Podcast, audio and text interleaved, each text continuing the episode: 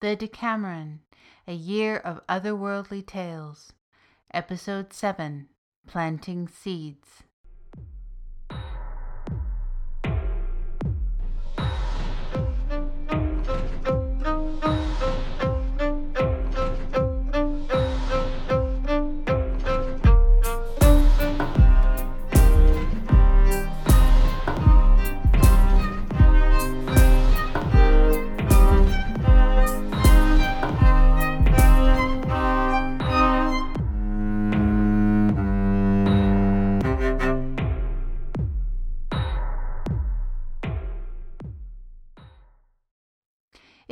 Thing they were all conversing by text, because Jack didn't like being left speechless. There was definitely more to Mara Darkmage than met the eye. In fact, meeting her eye in real life was apparently not recommended. Adelind, or Isabel, as she had introduced herself in the private chat, seemed less phased, though whether it was basic Celtic hard headedness or ignorance, Jack wasn't sure. So she's a witch of some kind, she wrote. So is my stepmother.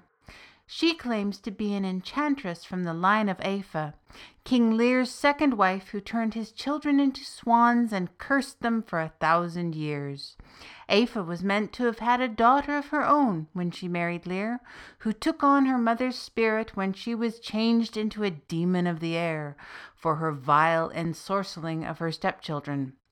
This goes some way to explain why my stepmom Lilith is such an insufferable blowhard, but mainly I think it gives her an excuse to swan about in insufficiencies of crimson satin and black lace.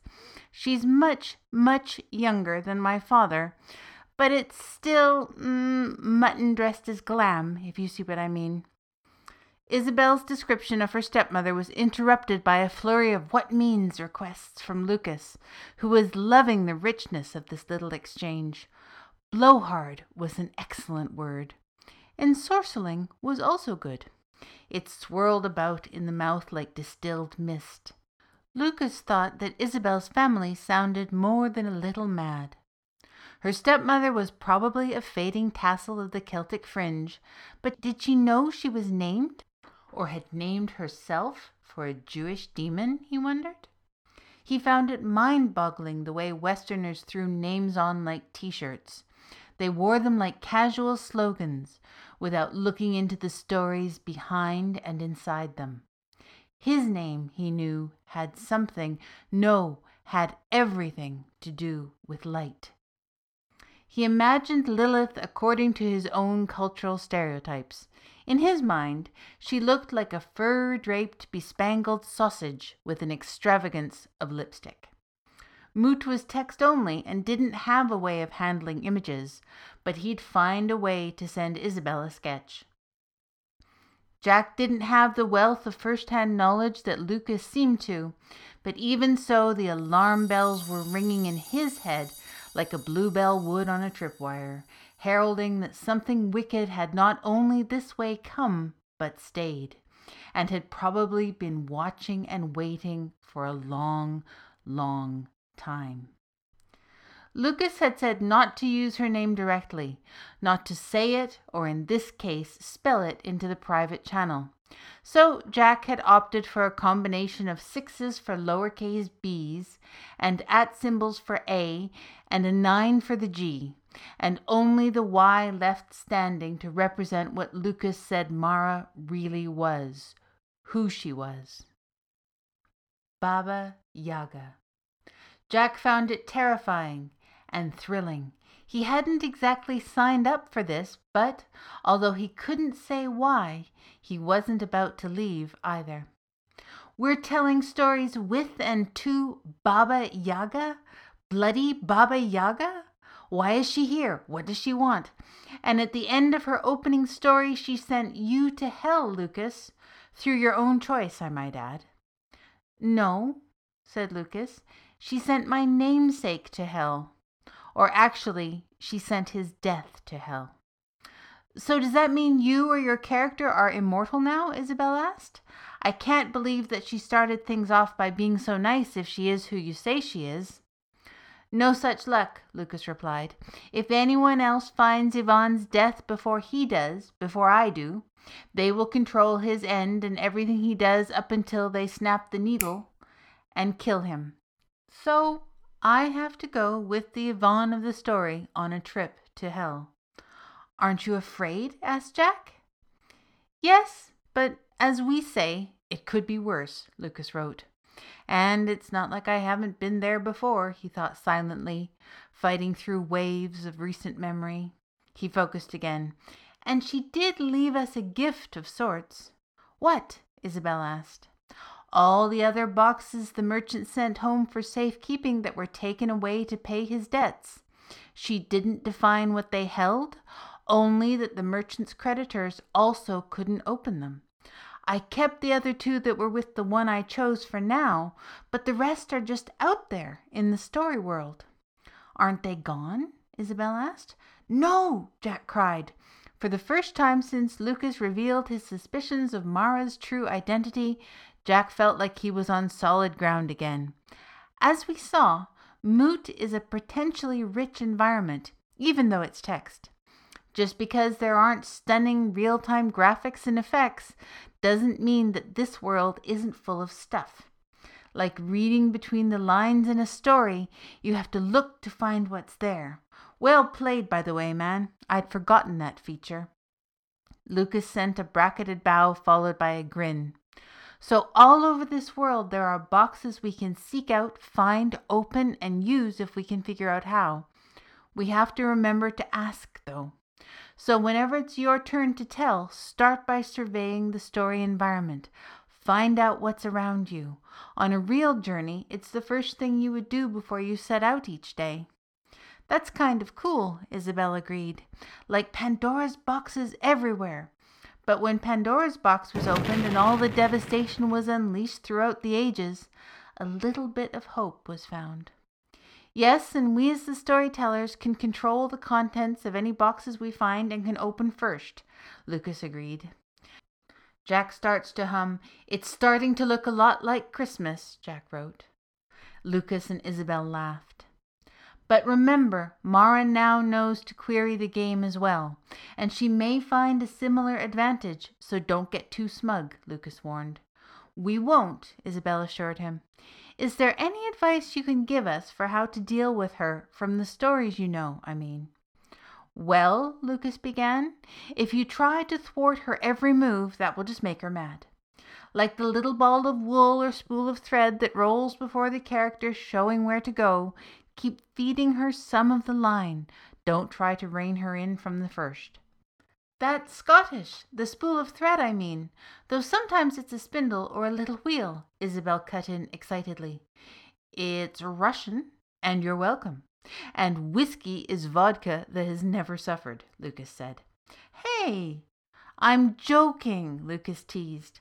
Also, she's old enough not to believe particularly in gender equality. Isabel, if she invites you as Adalind to a private channel or messages you in some other way, try not to tell her your real name, but accept. In the stories, girls she will sometimes help, though she'll try to use you and put you in your place as well. Adalind rolls her eyes and sighs bitterly, Isabel wrote. But like I said, Lukas continued, she might actually help you though possibly without meaning to. What about guys? Jack asked.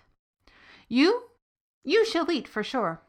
But like Isabel, if she invites you to a private chat, she'll probably keep both of you separate so she can work on you one at a time, except. Why would I do that? Jack screamed in caps. Because, in the stories, if a brave young fellow stands up to her, she backs down, and there's a good chance she'll help him too. Though she might simper a bit, so try not to freak out or gag. She'll take that hard. Then later, she'll probably regret her hospitality and try to eat you. But by then you can be halfway out of the woods on a magic steed or something. Can't wait, said Jack. What about you? Me, she probably won't try to get close to. We know each other too well from the old country. To her, you're both new blood. But we need to find out why she's doing this and what she wants. If Isabel gets to know her, she can find out what she secretly reveals. If you do, Jack, you are well placed to find out what she's deliberately hiding. When you put it that way, I'm in, said Jack. I hope the Decameron brings you both in quite quickly, Lukas wrote. Mara needs to see there is something in your stories that she wants. As for me, I will strive strategically to disappoint. But I will leave an opening for a what was the word? A diversion. They said goodbye and signed off the private channel. That evening, Lukas signed on first, or so he hoped, and had a look around. Moot responded, You are on an ancient road bordered by old woods. Someone appears to be hiding amongst the trees to your left. Good evening, Lady Dark Mage.